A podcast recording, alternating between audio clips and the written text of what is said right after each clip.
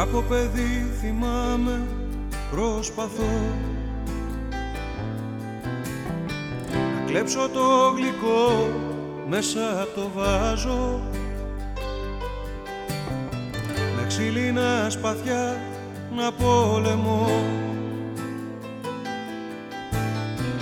Μια ζωή στα πόδια να το βάζω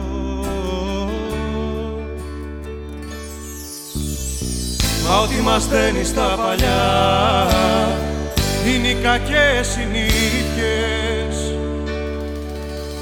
Το νιώθω τώρα καθαρά πως είναι αργά για αλήθειες. Πως είναι αργά για αλήθειες. Όλη μου η ζωή συνενοχή και πως γουστάρω τα πιο μεγάλα ψέματα στα πιο αθώα βλέμματα. Όλη μου η ζωή συνενοχή και πως γουστάρω. Κάτι απογέματα με καφέ και τσιγάρο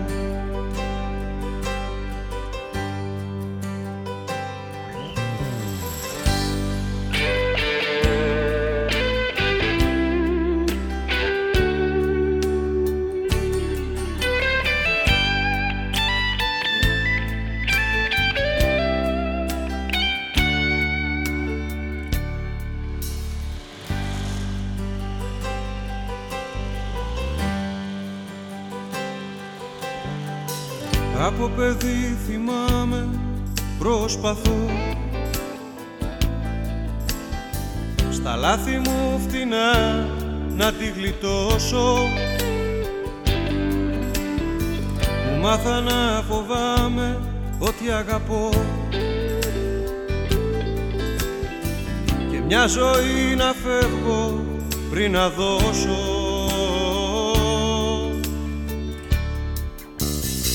Μα ό,τι μας δένεις στα παλιά είναι οι κακές συνήθειες.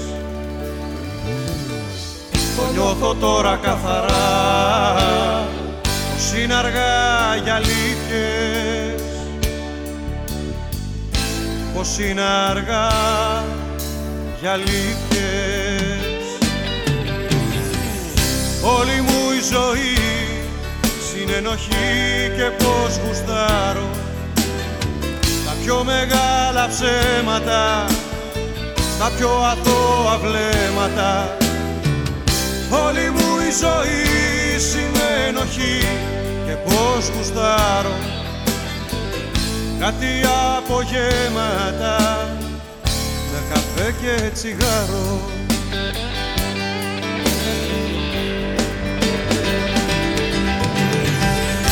όλη μου η ζωή συνενοχή και πως γουστάρω τα πιο μεγάλα ψέματα στα πιο αθώα βλέμματα.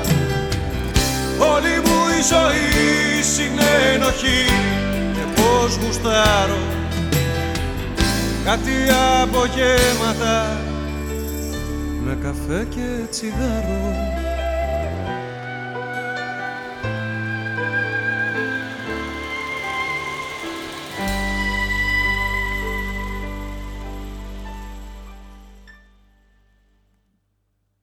Καλησπέρα σε όλη την όμορφη παρέα που μας ακούει εδώ πέρα στον RAT με παρέα με το Γιώργο και το Χρήστο σήμερα ό,τι κατέβει στην κούτρα μας και όντως ότι μας κατέβει στην κούτρα μας γιατί πριν λίγη ώρα παίζαμε Free From Desire και τώρα ξαφνικά ε, μπήκαμε με κακές συνήθειες Πασχαλίδης.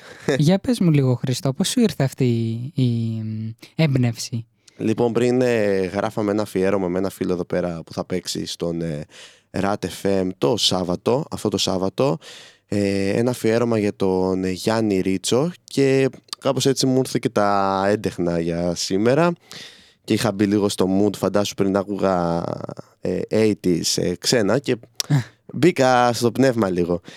Ε, να ακούσουμε και κάτι διαφορετικό γιατί εντάξει έχει, ναι. έχει κουράσει λίγο το αυτή, τα καινούργια κομμάτια, εντάξει, τα έχουμε ακούσει, τα έχουμε ακούσει, φτάνει. Να ακούσουμε και κάτι διαφορετικό που και που δεν παθαίνει το αυτή μας τίποτα. να ακούσουμε, όπως λέει και ένας φίλος μου ο Κώστας, να ακούσουμε λίγη ποιότητα. Ε, να πούμε ότι μας ακούτε μέσω της σελίδας μας rat.fm.weebly.com και το τηλέφωνο επικοινωνίας μας είναι το 28 21 12 30 87. Στη ρύθμιση του ήχου για σήμερα είναι ο υπέροχος μας Κυριάκος, ο ένας και μοναδικός Κυριάκος ε, και σας κρατάει στη τζίτα για να ακούτε τα πάντα με ένταση. Ε, να πούμε ότι σήμερα με τον Γιώργο ε, αποφασίσαμε η, η θεματολογία της εκπομπής να είναι τα παιχνίδια. Έτσι Γιώργο; Τα βίντεο παιχνίδια, πιο σωστά είναι τα video games, ναι. Ε, παιχνίδια που μας αρέσουν, παιχνίδια που έχουμε αγαπήσει, παιχνίδια που έχουμε τερματίσει πάρα πολλές φορές και ε, μας αρέσει να τα ξανατερματίζουμε και που είναι τα προσωπικά αγαπημένα μας. Θα είναι σήμερα η συζήτηση γενικότερα, θα είναι μια παρόμοιας λογικής με τις ταινίες και τις σειρές που είχαμε κάνει στις προηγούμενες δύο εκπομπές και είπαμε να το πάμε και σήμερα έτσι στο ίδιο τόνο και στο ίδιο ε, ρυθμό ε, με τα παιχνίδια. Οπότε εγώ λέω να πάμε να ακούσουμε δύο-τρία τραγουδάκια και να γυρίσουμε εδώ πέρα να αρχίσουμε να συζητάμε για τα παιχνίδια που μας αρέσουν. Ωραία, πάμε.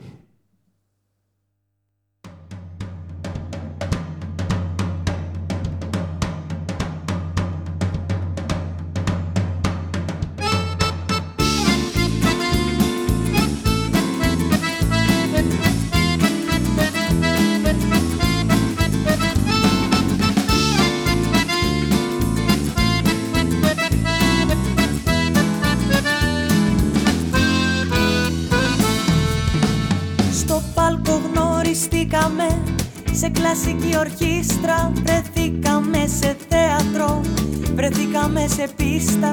Κιθάρα έπαιζε κι εγώ Ακορντεόν και πιάνο. Αυτός λιγάκι έντεχνος Κι εγώ μία σοπράνο.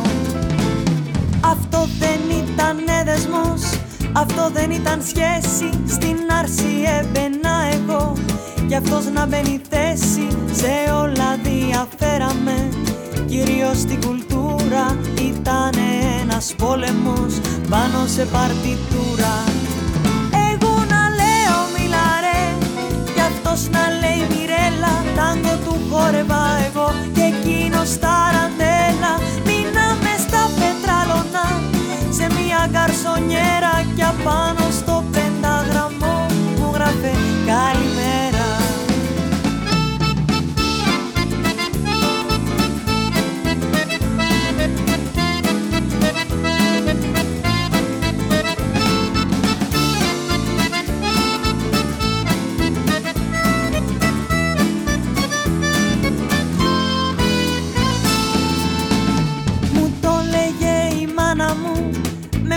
μουσικό μη μπλέξω Πως μαύρη θα είναι η ζωή Και πως θα την αντέξω. Όμως εγώ από μικρή Το είχα το μικρόβιο Παρέα με τα γόρι μου Να παίζω στο ηρώδιο.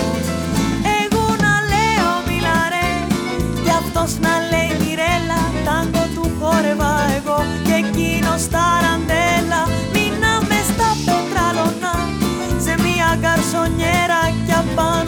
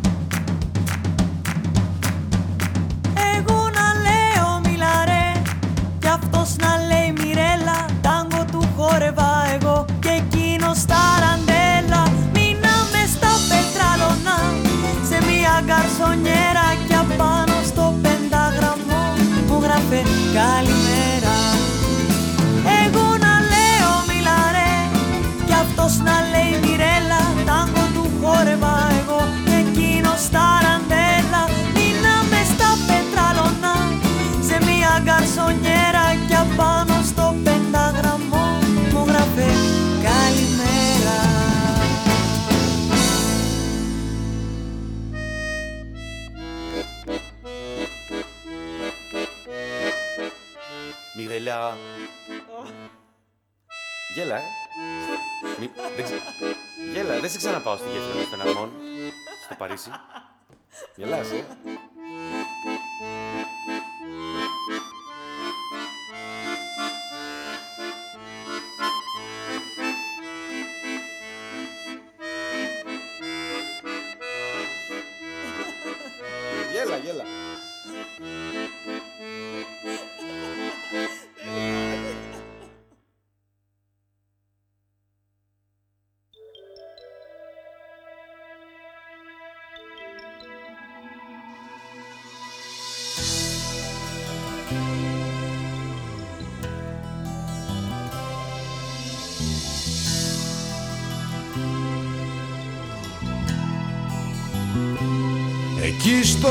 Νότο που τρίζει ο θάνατος και η αγάπη κάνει κρότο. Σαν άδειο κάθισμα ταξίδεψα για χρόνια ψάχνοντας να βρω το κατάλληλο κορμί.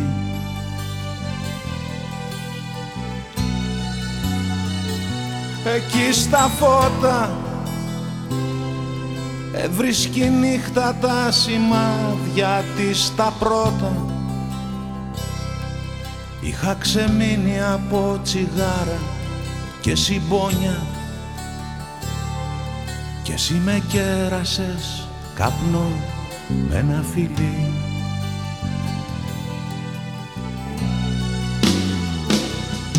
Ποια πόλη, ποια χώρα Ποια θάλασσα σε ταξιδεύει τώρα. Σωπαίνεις, θυμάσαι Και μεθυσμένη με στον ύπνο σου γελάς. Ποια πόλη, ποια χώρα Ποια θάλασσα σε ταξιδεύει τώρα;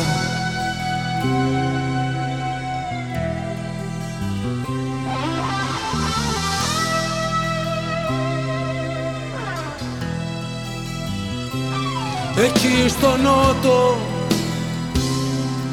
Εκεί μου κλήρωσε ο έρωτας το λότο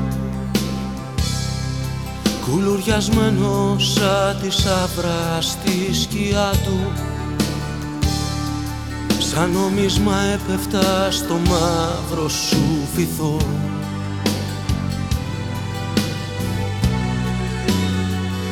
Κλωμά κατήλια Άναβε η φτώχεια σου τα τάιζε με ζήλια Μα συλλαβίζαν σ' αγαπώ τα φωκητά σου.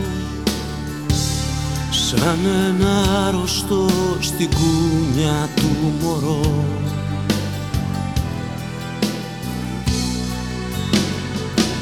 Ποια πόλη, Ποια πόλη, ποια χώρα, ποια χώρα ποια θάλασσα σε ταξιδεύει τώρα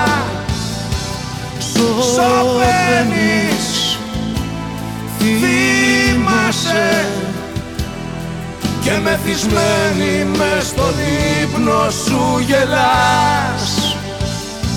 Ποια πόλη, ποια χώρα Ποια θάλασσα σε ταξιδεύει τώρα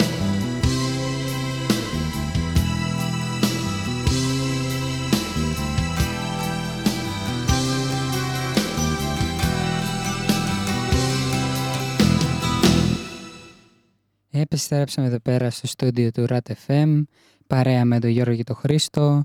Ακούτε ό,τι κατέβει στην κούτρα μας και μπορείτε να μας ακούσετε στο site μας που είναι ratpavlefm.google.com και να μας γράψετε στο chat μας ό,τι θέλετε που είναι από κάτω από το player ακριβώς και να μας πάρετε ε, τηλέφωνο που, στο τηλέφωνο μας που είναι 28 21 12 30 87 είναι για να μας ρωτήσετε κάτι για τα παιχνίδια που θα πούμε τώρα, για το να ρωτήσετε κάτι για την μπλοκή, κάτι, ε, κάποια ερώτηση που θα πούμε, να συμπληρώσετε κάτι ή να πείτε ό,τι θέλετε ε, πάνω στο θέμα ή και όχι.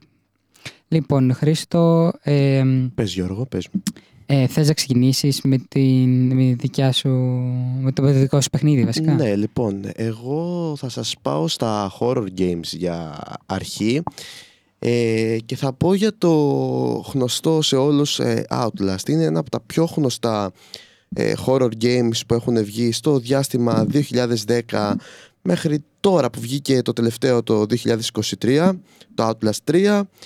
Λοιπόν, έχουν βγει τρία Outlast έχω να πω και έχουν βγει και άλλα δύο παιχνίδια ενδιάμεσα που σου λύνει την ιστορία ανάμεσα στο 1 και στο 2 Οκ. με λίγο μικρότερο χρόνο που το παιχνίδι είναι συγκριτικά με τα άλλα. Λοιπόν, εγώ θα ξεκινήσω με το Outlast 1 και θα πω ότι βγήκε στην αγορά το 2013 από μια καναδική εταιρεία, τη Red Barrels.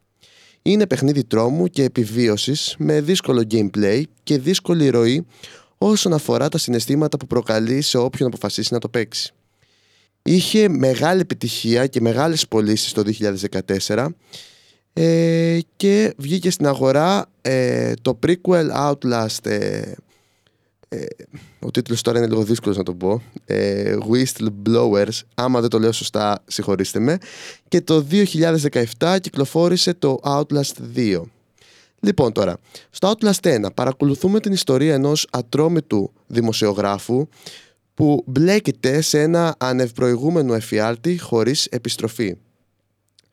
Ο δημοσιογράφος λαμβάνει απρόοπτα μια ωραία ε, πρωία, ένα μήνυμα σχετικά με το, με το αποτροπαίο πείραμα σε ανθρώπους που γίνονται σε ένα ψυχιατρίο που πρόσφατα αγοράστηκε από την ανήθικη εταιρεία ε, Markov Corporation. Παίρνει την κάμερά του και αποφασίζει να διελευκάνει το μυστήριο και να ετοιμάσει ένα σοκαριστικό ρεπορτάζ με όσα θα καταγράψει. Καταλαβαίνεις Γιώργο ότι το ρεπορτάζ δεν πήγε τόσο καλά, γίνανε απρόπτα πράγματα. Λοιπόν, ε, από τη στιγμή που μπαίνει μέσα στο ψυχιατρίο, ο δημοσιογράφος συνειδητοποιεί ότι τα πράγματα είναι πολύ χειρότερα από ό,τι φανταζόταν. Η επιλογή του ε, να ανακατευθεί αποδεικνύεται κάκιστη. Η κατάσταση εκεί μέσα έχει ξεφύγει με τόσους ταλαιπωρημένους και πλέον επικίνδυνους ασθενείς. Δραπέτες που ζητάνε εκδίκηση όσο με τους αδίσταχτους και απάνθρωπους υπαλλήλους και επιστήμονες της εταιρείας. Λοιπόν, ήταν μια εταιρεία η οποία έκανε πειράματα πάνω σε ανθρώπους. Ε, Η κατάσταση ξέφυγε πάρα πολύ και υπάρχουν οι άνθρωποι οι οποίοι έχουν πειραματιστεί πάνω ε, σε άλλους ανθρώπους οι οποίοι αυτοί οι άνθρωποι δεν είναι κακοί μες στο παιχνίδι ίσα ίσα που θέλουν να διεκδικήσουν τους ε, γιατρούς ε, που το πράγμα το έχουν ξεφύγει οι γιατροί το έχουν πάει σε άλλο επίπεδο. Και σε αυτό το κομμάτι μπλέκεται μέσα και ο δημοσιογράφος που άθελά του θέλει να πάει να κάνει ένα ρεπορτάζ. Λοιπόν, ε, θεωρώ ότι αυτό το παιχνίδι είναι μια πάρα πολύ καλή αρχή για όσους θέλουν να παίξουν horror game που είναι πραγματικά horror game. Ε, έχει πολύ ωραία πλοκή. Ε, εγώ έχω να πω ότι σε όσους δεν τους αρέσει το κυνηγητό να μην το παίξουν γιατί έχει πολύ κυνήγι. Και γενικά σε κάνει και σε ενώνει μέσα στο παιχνίδι η ιδέα ότι ο δημοσιογράφος κρατάει μια κάμερα και εσύ βλέπεις μέσα από αυτήν την κάμερα. Με night vision σε άλλα σημεία επειδή δεν έχει φώτα, σε άλλα όχι. Γιατί σε βάζει σε ένα κόσμο ε, λες και το γράφεις εσύ το βίντεο λες και έχεις πάει εσύ εκεί μέσα και γράφεις αυτό το ρεπορτάζ που όλα πάνε λάθος εν τέλει Παρ' όλα αυτά θεωρώ ότι πρέπει να το παίξετε. Και ας είναι το πρώτο παιχνίδι του 2013 το πρώτο Outlast. Έχει πολύ καλά γραφικά ε, για την εποχή που κυκλοφόρησε. Να πούμε ένα για και με μεγάλη χαρά που μας ακούει εδώ πέρα ο Νίκος ο Τζούγκος. Πριν Γεια σου, ήμασταν Νίκο. μαζί εδώ πέρα και γράφαμε κάτι εκπομπές. Ευχαριστούμε πολύ Νίκο και πιστεύουμε να σας αρέσει το θέμα που έχουμε επιλέξει με τον Γιώργο ε, τα παιχνίδια. Δεν ξέρω αν έχεις παίξει γενικότερα παιχνίδια ε, παλιά, καινούρια, αλλά ειδικότερα horror που συζητάω εγώ τώρα. Αλλά το συγκεκριμένο παιχνίδι, πιστέψτε με, είναι πολύ καλό παιχνίδι για όσους θέλουν να το παίξουν. Λοιπόν, Γιώργο, εσύ τι παιχνίδι μας έχεις ετοιμάσει για σήμερα, για πρώτο; Εγώ για πρώτο παιχνίδι έχω ετοιμάσει, μ, πιστεύω ότι είναι ένα από τα καλύτερα παιχνίδια όλων των εποχών και είναι πολύ δημοφιλές παιχνίδι. Εμι, σας μιλάω και θα σας μιλήσω για το God of War το 2018, το τέταρτο ε, παιχνίδι ε, όπως χαρακτηρίζεται. Ε, το God of War ε, είναι ένα, παιχνίδι, είναι ένα βιντεοπαιχνίδι δράσης, περιπέτειας που αναπτύχθηκε από την Santa Monica Studio και εκδόθηκε από την Sony Interactive Entertainment. Ε, κυκλοφόρησε παγκοσμίως στις ε, 20 Απριλίου του 2018 για το PlayStation 4 και είναι η έκδοση, ε, 8η έκδοση της σειράς God of War, η 8η χρονολογικά και στη συνέχεια του God of War 3 του 2010. Σε αντίθεση με, τη- με τα προηγούμενα παιχνίδια, τα οποία ε, βασίστηκαν καθαρά στην ελληνική μυθολογία, αυτή η έκδοση έχει ρίζες στη μυθολογία της Καθηναβίας. Στη σφαίρα τη- του Μίτγκαρ, για πρώτη φορά στη σειρά υπάρχουν δύο πρωταγωνιστές. Ο Κράτος, ο πρώην Έλληνας θεός του πολέμου, που παραμένει ο, μοναδι... ο μόνος χαρακτήρας που μπορεί να χειριστεί ο παίκτης, και ο νεαρός γιος του, ο Ατρέας. Μετά το θάνατο της δεύτερης ε, συζύγου του, ο Κράτος και της μητέρας του Ατρέα, ε, ταξιδεύουμε, ταξιδεύουν για να εκπληρώσουν την επιθυμία της να σκορπίσουν τις τάχτες της στην υψηλότερη κορφή των εννέα βασιλείων. Ο κράτος, το ταραγμένο, το- ο κράτος κρατά το ταραγμένο παρελθόν του μυστικό από τον Ατρέα, ο οποίος δεν γνωρίζει τη θεϊκή του φύση. Κατά τη διάρκεια του ταξιδιού τους συναντούν διάφορα τέρατα και πανδυνα, πανδύναμους θεούς του σκαναβικού κόσμου.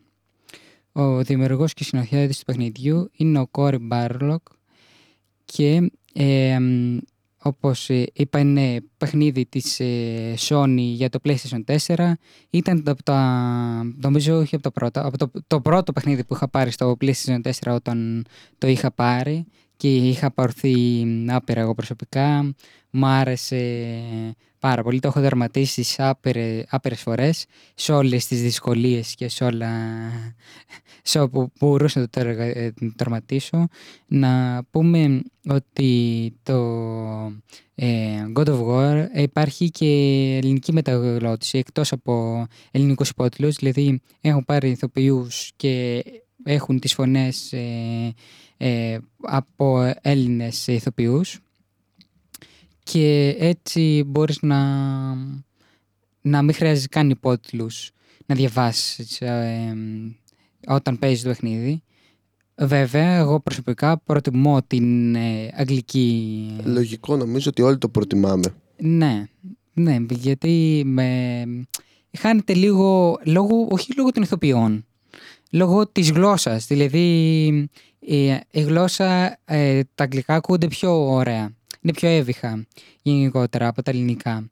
Ε, και δεν ξέρω, ίσως ε, το έχουμε συνηθίσει γενικότερα ε, η γενιά μας να ακούμε περισσότερα αγγλικά και στις ταινίες και σε αυτά, οπότε λίγο μου κακοφαίνεται. Όχι ότι είναι άσχημο, απλά εντάξει, εγώ δεν το προτιμώ. Δηλαδή κάποιος μπορεί να του αρέσει, να μην, του, να μην θέλει καθόλου ε, να ακούει τα αγγλικά και να βάλει την ελληνική μετάφραση που είναι πολύ ωραία και πολύ σωστή. Εγώ το είχα, ως φορές το παίξω παιχνίδι ήταν με αγγλικά, με αγγλικό ήχο, με αγγλικούς ηθοποιούς, αλλά με ελληνικούς υπότιτλους, ας πούμε, και έτσι στάθμιζε σε ότι δεν ήξερα κάποια λέξη, άμα δεν ήξερα στα αγγλικά, την ιστοσθέτευση και την έβλεπα από τους υπότιτλους.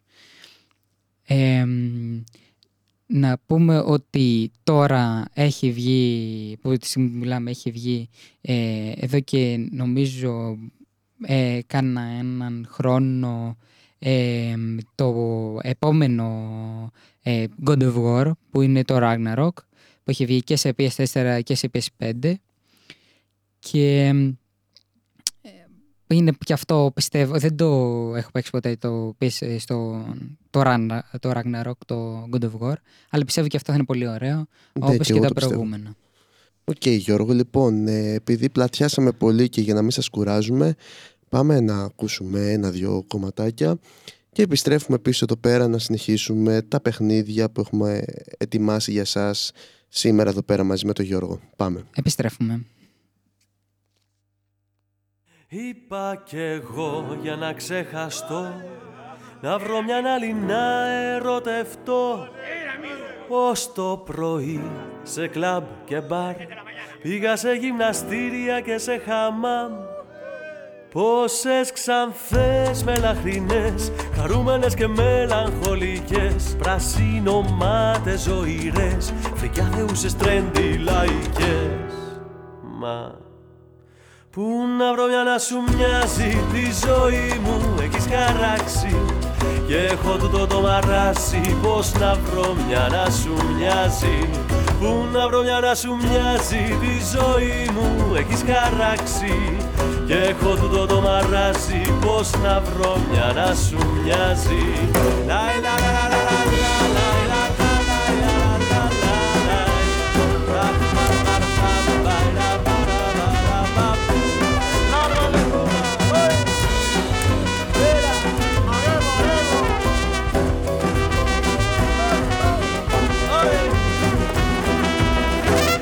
Είπα να αλλάξω προορισμό. Να ταξιδέψω μήπως και συναντηθώ Με το άλλο άλλο μου μισό. Που στην Αθήνα δεν μπορώ να βρω Πήγα σε μέρη εξωτικά. Μεγάλου πόλεις και μικρά χωριά. Πόσες Σουηδέζες πατρινές Κινέζες, Ιρανές, Θεσσαλονικές Μα Πού να βρω μια να σου μοιάσει τη ζωή μου έχεις χαράξει και έχω τούτο το μαράσι πως να βρω μια να σου μοιάζει. Πού να βρω μια να σου μοιάζει τη ζωή μου έχεις χαράξει.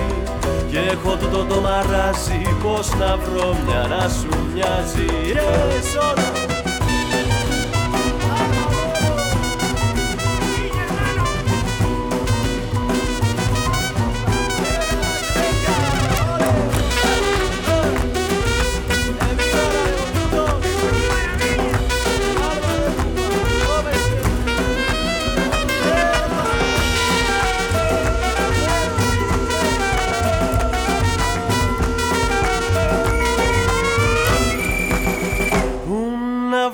Να σου μοιάζει τη ζωή μου έχεις χαράξει. Και έχω τούτο το μαράζει πως να βρω μια να σου μοιάζει. Πού να βρω μια να σου μοιάζει τη ζωή μου έχεις χαράξει. Και έχω τούτο το μαράζει πως να βρω μια να σου μοιάζει. Πού να βρω μια να σου μοιάζει τη ζωή μου έχεις χαράξει. Και έχω τούτο το μαράσι πως να βρω μια να σου μοιάζει Πού να βρω μια να σου μοιάζει τη ζωή μου. Έχεις χαράξει Και έχω τούτο το μαράσι Πού να βρω γυναίκα να σου μοιάζει;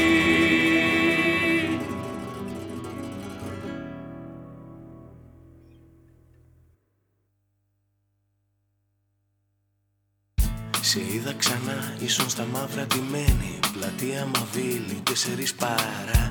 Μαζί με ένα ψώνιο και οι δύο χαμένοι. Τρώγατε σάντουιτς Θολή ματιά, περίμενα λίγο πίσω από μια στάση. Φοβόμουν να βλέπεις μη μ' αντιληφθείς.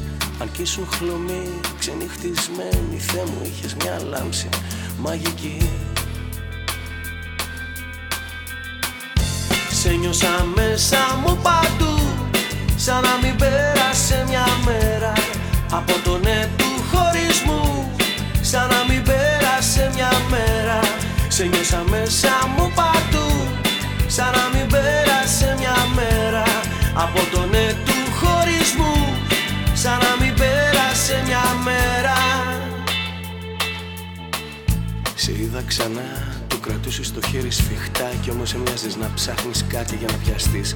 Θυμήθηκα τότε που μου δείχνες ένα αστέρι Και μου έλεγες φέρ το εδώ κάτω Αν μπορείς και ξέρεις εγώ Προσπάθησα ξέρεις να το φέρω κοντά Να τα αγγίξεις κι εσύ. Μα τρόμαξες τόσο από το φως και τη σκόνη Και τρέξες γρήγορα κάπου να κρυφτείς. Περίμενα ακόμα πίσω από τη στάση μου φάνηκαν χρόνια μα ήταν μια στιγμή Πετώ το τσιγάρο, τελευταίο πλάνο. Θεέ μου είχες μια λάμψη μαγική. Σε νιώσα μέσα μου παντού Σαν να μην πέρασε μια μέρα. Από τον του χωρισμού Σαν να μην πέρασε μια μέρα. Σε νιώσα μέσα μου παντού Σαν να μην πέρασε μια μέρα. Από τον του χωρισμού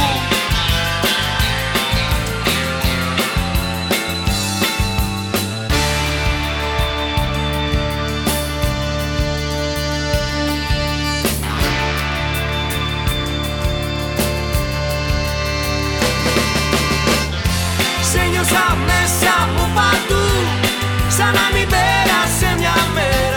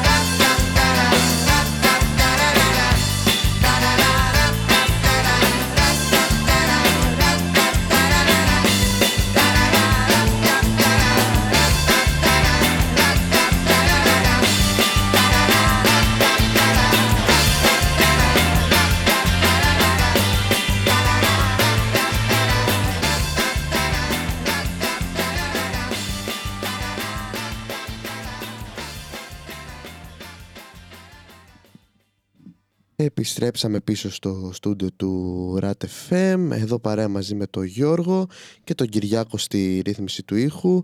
Να πούμε ότι το τηλέφωνο επικοινωνίας μας είναι το 28 21 12 30 87 και μπορείτε να μας ακούσετε και μέσω των εφαρμογών ε, Online Radio Box, V-Radio, Live24 και Radio Garden. Ε, πιστεύω τα πάω όλα, τα πάω λίγο ανάποδα από συνήθως. Όχι, νομίζω τα πες όλα. Όπως και να πούμε, που δεν είπαμε σήμερα, ότι οι εκπομπές ανεβαίνουν στο Spotify και στο Apple Music ε, ε, ο- και αυτοί και όλες οι άλλες έχουν ανεβεί ήδη και αυτή μόλις η ηχογραφηθεί τώρα και τελειώσει θα ανέβει στο Spotify και στο ε, Apple Music για να τις ακούσετε on demand που λέμε. Να, τις, να τις ακούσετε όποια στιγμή της ημέρας θέλετε, όσες φορές θέλετε. Δεν υπάρχει περιορισμός. Οκ, Γιώργο, λοιπόν, εγώ λέω να ξεκινήσεις τώρα εσύ το παιχνίδι που μας έχεις ετοιμάσει, να το πάμε έτσι λίγο ένα relax. Ok. Πολύ ωραία. Λοιπόν, εγώ θα σε πάω σε ένα ακόμη πολύ γνωστό παιχνίδι. Σε αντίθεση με τις ταινίες και τις σειρές που δεν σε πήγαινε σε τόσο γνωστά μονοπάτια, τώρα θα σε πάω σε full γνωστά μονοπάτια, που είναι της ε, ίδιας χρονολογίας. Είναι και αυτό το 18, ε, όπως και το God of War, και είναι μ, το Far Cry 5. Το Far Cry 5 είναι ένα βιντεοπαιχνίδι δράσης, περιπέτειες και βολών πρώτου προσώπου που αναπτύχθηκε από την Ubisoft ε, Montreal και κυκλοφόρησε στις 27 Μαρτίου του 2018 από την Ubisoft για, τα, για, το, για τη Microsoft, Windows, PlayStation 4, Xbox One και είναι η ενδέκατη προσθήκη συνολικά στο, και το πέμπτο κυρίω, κύριο παιχνίδι της σειράς Far Cry. Λοιπόν, ε, ο τρόπος παιχνιδιού είναι ότι το Far Cry 5, όπως και η προκάτοχή του, είναι παιχνίδι βολών πρώτου προσώπου, που εξελίσσεται σε ανοιχτό περιβάλλον. Είναι αυτό που λέμε open world. Και ε, το οποίο οι παίκτες μπορούν να εξερευνήσουν ελεύθερα με τα πόδια ή με διάφορα μεταφορικά μέσα, σε αντίθεση με τα προηγούμενα παιχνίδια της σειράς. Στο Far Cry 5 ο παίκτης μπορεί να δημιουργήσει το, και τον δικό του ε, χαρακτήρα με, προσαρμοσ- με προσαρμοσμένη εξωτερική εμφάνιση με φύλλο χρώμα και χρώμα δέρματος επιλογής του. Ο παίκτης έχει μια μεγάλη ποικιλία από όπλα για να πολεμήσει εναντίον των εχθρών του.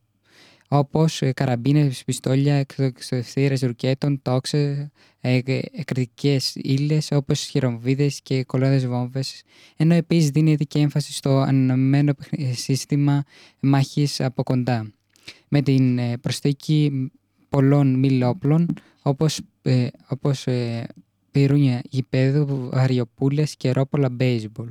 Η πλοκή του Far Cry 5 είναι ότι το παιχνίδι εξελίσσεται στην Μοντάνα του σήμερα, στην φανταστική κομιτεία Hope, Hope Country. Ε, ο παίκτης αναλαμβάνει το ρόλο του βοηθού του Σερίφη, ο οποίος εμπλέκεται σε μια βίαιη αντιπαράθεση μεταξύ μιας αίρεσης που πιστεύει στο τέλος του κόσμου, ονόματι Eden's Gate, με αρχηγό τον, τον πατέρα, όπως λέγεται, τον Joseph Seed και τα αδέλφια του και των ε, κατοίκων της κομιτείας, οι οποίοι είδαν τους ανθρώπους τους και τις οικογένειές τους να απαγάγονται ή να δολοφονούνται από την αίρεση. Αυτό είναι το παιχνίδι. Είναι ε, του σκηνοθέτης είναι ο Dan Hay, παραγωγός ο Drill Lug, ε, συγγραφέας Drew Holmes, συνθέτης Dan Romer. Αυτή. Και πιστεύω ότι αυτό μαζί με την ε, συνέχεια του που ε, είναι το Far Cry New Dawn είναι ένας πολύ καλός συνδυασμός για αμέτρητες ώρες παιχνιδιού και διασκέδασης.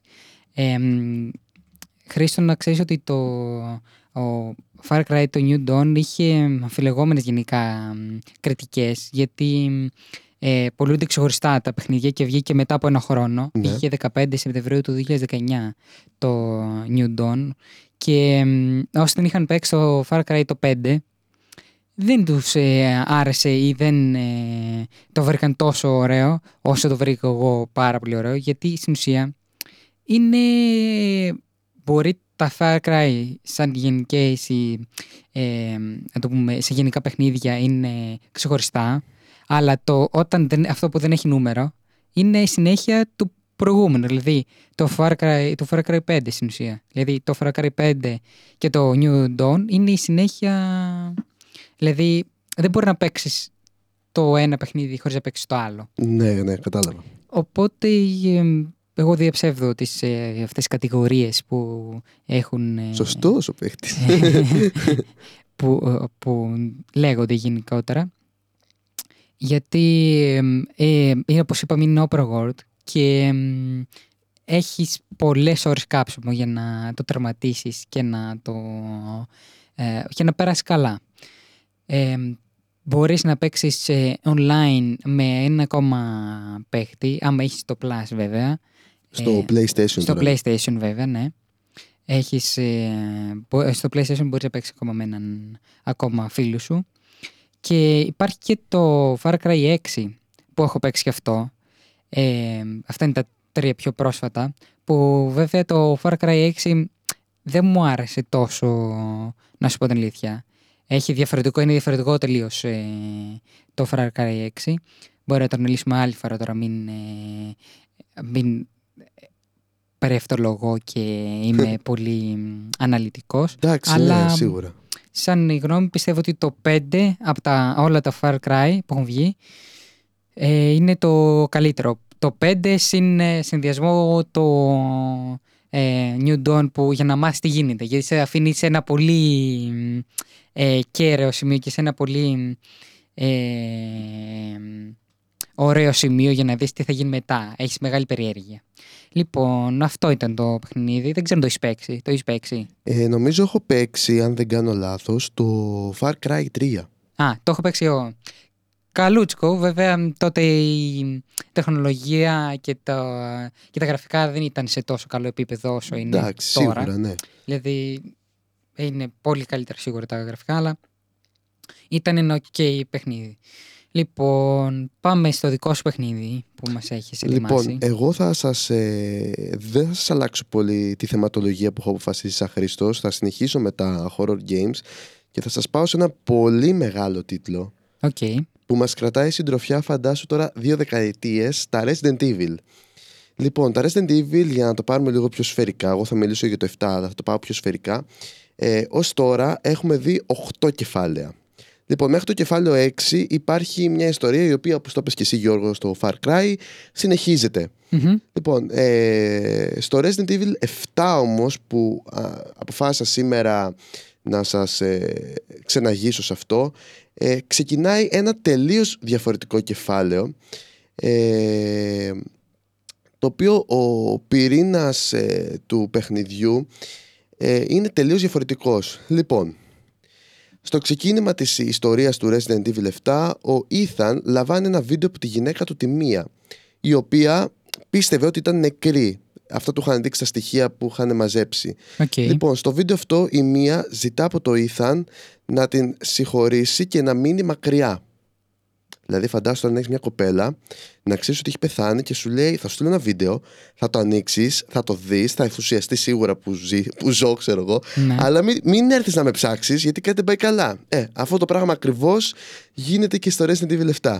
Ναι, οκ. Δεν, Λοιπόν. δεν είναι και πολύ λογικό να το ζητάς αυτό. Ε, εντάξει, εγώ είχα πεθάνει, αλλά ε, ε, είμαι καλά, εντάξει, αλλά μην έχεις να ψάξει. Εντάξει, Ναι. δεν είναι. Λοιπόν, ο ήρωας όμως, από ό,τι καταλαβαίνεις, από μια καλή σχέση, δεν ακολουθεί τη συμβουλή της γυναίκας του Λογικό θα πω. εγώ.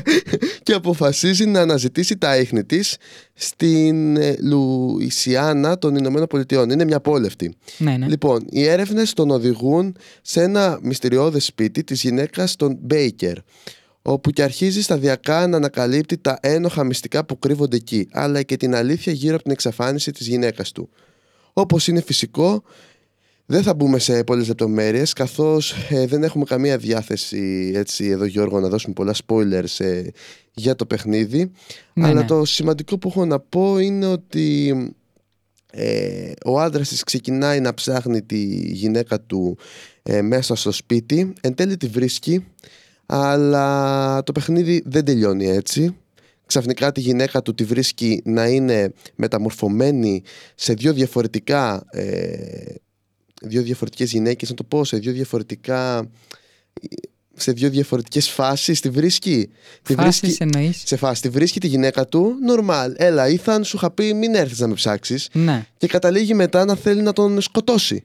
Α, η γυναίκα του είναι ναι, διαβολική. γιατί είναι μεταμορφωμένη κατά μ- μισή, ας πούμε. και η μισή είναι γυναίκα, η άλλη μισή είναι κάτι πολύ τρομακτικό. Οκ. Ε, κατά κλείδι, ε, προ- προσπαθεί να την ε, συμμαζέψει ο άντρας της τη γυναίκα του Ναι. ε, αλλά δεν τα καταφέρνει. Εν τέλει την παίρνουν εκεί πέρα από το σπίτι που ζουν και έχουν μεταμορφώσει τη γυναίκα τους σε ένα τέρας. Την παίρνουν και προσπαθεί ο Ethan να την επαναφέρει. Ε, Οκ. κατά κλείδι ε, η Μία εξαφανίζεται Ναι. Και το παιχνίδι συνεχίζεται κάπως έτσι στην επόμενο, στο επόμενο κεφάλαιο το 8 που ο Ethan συνεχίζει και ψάχνει τη γυναίκα του. Οπότε καταλαβαίνεις ότι ενώ βρίσκει τη γυναίκα του, ανακαλύπτει ότι δεν βρίσκει όντως τη γυναίκα του και βρίσκει κάτι τελείως διαφορετικό. Ή βρίσκεται μισή. Ή βρίσκει τη μισή, σωστός. ε, να πω ότι το παιχνίδι ε, παίζεται σε one person ε, view. Και Οκ. το παιχνίδι έχει τη δυνατότητα να έχεις όπλα κανονικά, ε, σφαίρες, ε, καραμπίνες, ξέρεις. Δηλαδή το παιχνίδι έχει και τα όπλα μέσα στο παιχνίδι του, στο στοιχείο του, κανονικά. Ε, όπλα, ε, πώς τα λέμε τα άλλα στα παιχνίδια που είναι και στα παιχνίδια τα πολεμικά, ε, για να σου ανέβει η ζωή. Ε, μ, ε, πώς το λένε. Medkits και... μ, Εδώ το Resident Evil τα λέει herbs. Α, ε, herbs, ναι, οκ, κατάλαβα τι εννοείς. Τώρα, τώρα δεν ξέρω ακριβώς πώς είναι η ακριβής μετάφραση στα ελληνικά, βέβαια. Οκ, ναι. τα, τα- τέλος πάντων, είναι ήδη για ζωή. πρώτη- Ήδη πρώτης ανάγκης για να ανέβει η ζωή σου όσο παίζει το τα- παιχνίδι και έχεις χάσει τη bandage ζωή. μήπως, όχι bandage δεν είναι, νομίζω. Α, bandages. Α, μπράβο. Bandages είναι στο Ούτε Resident αυτό Evil. είναι ελληνική λέξη, αλλά τέλος πάντων. Ακριβώς, οκ, ναι, δεν πειράζει. Ναι, τέλος πάντων είναι για να σου ανέβει τη ζωή. Παίρνεις αυτά για Ναι. να σου ανέβει τη ζωή. Οπότε το παιχνίδι είναι πολύ ρεαλιστικό. Δηλαδή και για όσους παίζουν παιχνίδια με όπλα, Ναι. έχει αυτό το στοιχείο μέσα το παιχνίδι. Δηλαδή πρέπει Ωραία. συνέχεια να ψάχνεις σφαίρες και αυτά, γιατί άμα μείνεις από αυτά, δυστυχώς άμα αρχίζουν να σε κυνηγάνε, θα χάσεις. Οκ. Αυτό έχω να πω. Ε, απλά για όσους θέλουν να παίξουν το Resident Evil 7 να ξέρουν ότι δεν είναι αναγκαστικό να έχουν παίξει από το 1 έως το 7 έως το 6 για την ακρίβεια γιατί η ιστορία στο 7 αλλάζει τελείως Οπότε το 7 μπορείτε να το παίξετε κανονικά άνετα σαν ένα νέο παιχνίδι. Δεν είναι Οκ. όπως αυτό που είπες στο Far Cry. Άμα θέλετε βέβαια να παίξετε το Resident Evil 6 που είναι τελείως διαφορετική ιστορία, ναι, άμα δεν έχετε παίξει το 5 θα σας βάλει μέσα σε μια πόλη και άντε καταλάβετε τι έχει γίνει νωρίτερα. Ναι, οκ, είναι αυτό όπως το είπα και εγώ στο Far Cry. Ας πούμε, το 1 είναι διαφορετικό από το 2. Μπορεί, μπορεί να παίξεις μόνο το 2. Μπορεί να παίξεις μόνο το 1. Μπορεί να παίξεις μόνο το 3, το 4.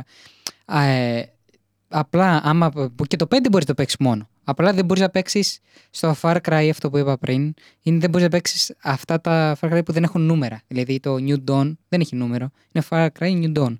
Δεν είναι 5. Οπότε δεν μπορείς να το παίξεις χωρίς το. Πρέπει να βρεις ποια είναι η συνέχεια του.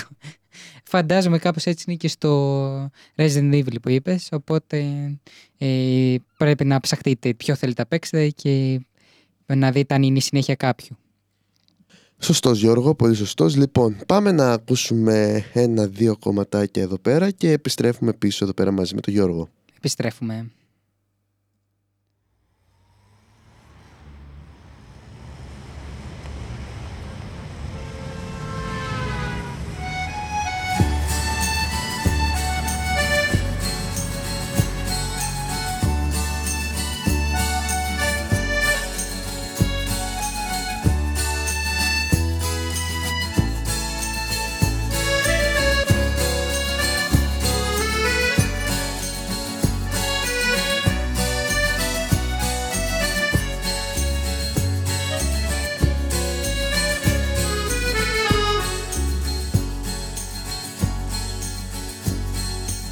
Γράφεις δε θα έρθεις για διακοπές Χρωστάς μαθήματα μου λες.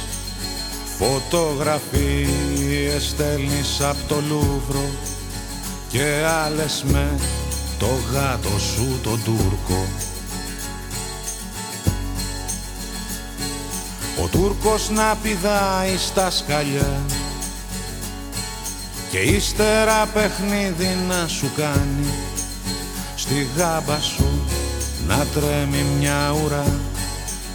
Αυτός ο Τούρκος Τούρκο θα με κάνει στη γάμπα σου να τρέμει μια ουρά. Αυτός ο Τούρκος Τούρκο θα με κάνει. Ζηλεύω το μικρό σου το γατί στα πόδια σου κοιμάται όταν διαβάζεις. Δεν ξέρω αν κοιμάστε και μαζί. Ή μάλλον στο κρεβάτι το αλλάζεις. Δεν ξέρω αν κοιμάστε και μαζί. Ή μάλλον στο κρεβάτι το αλλάζεις Μου γράφεις πως σου έλειψα πολύ. Μου στέλνεις χάρτινο φίλι Το χρόνο σου μέτρας για το πτυχί Το γράμμα μου σου φάνηκε αστείο Κι ο Τούρκος τίμω και τα αραχτός Φιλίες με τους Γάλλους σου να πιάνει Να πίνει και να τρώει ό,τι τρως. Αυτός ο Τούρκος Τούρκο θα με κάνει Να πίνει και να τρώει ό,τι τρως. Αυτός ο Τούρκος Τούρκο θα με κάνει. Ζηλεύω το μικρό σου το γατί στα πόδια σου κοιμάται όταν διαβάζεις. Δεν ξέρω αν κοιμάστε και μαζί Ή μάλλον στο κρεβάτι το αλλάζεις. Δεν ξέρω αν κοιμάστε και μαζί Ή μάλλον στο κρεβάτι το αλλάζεις. Συγχώρα με που γίνομαι μικρός Μ' ανάγκη να σε νιώσω είναι μεγάλη. Μακριά σου μια ουρίσω μοναχός Μα σε λαβή που λένε και οι Γάλλοι. Μακριά σου μια ουρίσω μοναχός Μα σε λαβή που λένε και οι Γάλλοι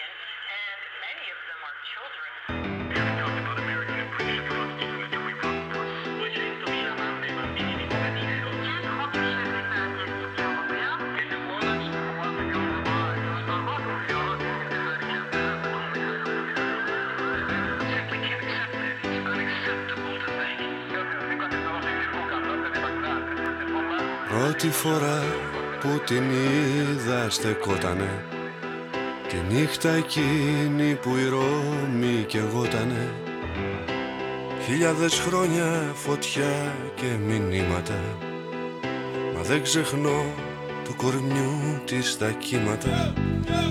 Την είδα πάλι στις όχθες του Βόλγα Που ένα στρατιώτης τη φώναξε Όλγα. Κάτι ψιθύρισε μέσα στο κρύο. Τότε μου είχε φανεί τόσο αστείο. Αν θα μπορούσα τον κόσμο να άλλαζα Θα ξαναέβαφα γαλάζια τη θάλασσα. Κάτι αν μπορούσα στον κόσμο να άλλαζα Θα ξαναέβαφα γαλάζια τη θάλασσα στο πάλος νύχτα το όνομα της αφήνει. Γραμμένο κάπου στου κολόμβου την πρίμη Τότε που οι Ισπανοί ξεκινούσαν Και για μια άγνωστη μοίρα μεθούσαν Βρέθηκε κάποια στιγμή στη Γαλλία. Πρώτη του Μάη σε μια διαπλατεία σε λίγο οι φοιτητές θα ξεσπούσαν Και μια αλλιώτικη ζωή θα ζητούσαν. Αν θα μπορούσα τον κόσμο να άλλαζα Θα ξαναέβαφα γαλάζια τη θάλασσα. Κάτι αν μπορούσα στον κόσμο να άλλαζα Θα ξαναέβαφα γαλάζια τη θάλασσα Is it a sign of the times? Is man an intelligent beast trained to commit legitimate crimes? I go through history's pages and see how profit was guiding empires, the slave places. Years of fire, strife, and sorrow, while the so-called benefactors were snatching lands from the crusaders to their conquistadors. Disrespectful conquerors treating natives like whores. The day I hear the Benin's babies cry, I see imperialistic minds crossing the line. Smart bombs, stolen moments. They chew out the country's riches as if they were rodents. Mankind is in an open war with nature. We intervene without respecting the structure of people. They got it down Amazon's trees and Mother Earth still counts your casualties. If I could change something in the world, I would turn the sea blue again and feed the poor. If I could change something in the world, I would turn the sea blue again and feed the poor. If I could change something in the world, I would turn the sea blue again and feed the poor. If I could change something in the world, I would turn the sea blue again and feed the poor. Σήμερα έχει στα χέρια ένα γόρι. Πάλι ξεκίνησαν οι σταυροφόροι. Μα ποιος ακούει και ποιος ενδιαφέρεται. Για ένα κόσμο που βράζει και φλέγεται. Αν θα μπορούσα τον κόσμο να άλλαζα Θα ξαναέβαφα γαλάζια τη θάλασσα Κάτι αν μπορούσα στον κόσμο να άλλαζα Θα ξαναέβαφα γαλάζια τη θάλασσα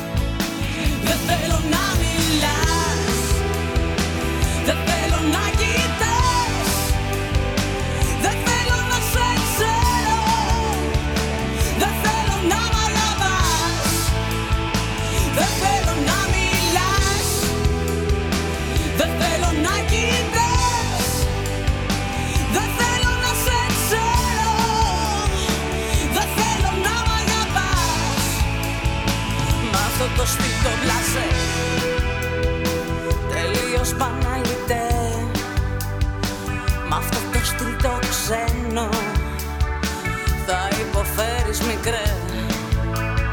Στα λέω αυτά φιλικά Να τα θυμάσαι μετά. Σ' αγάπησα λιγάκι Μα σε βαρέθηκα πια. Δεν θέλω να μιλάς Δεν θέλω να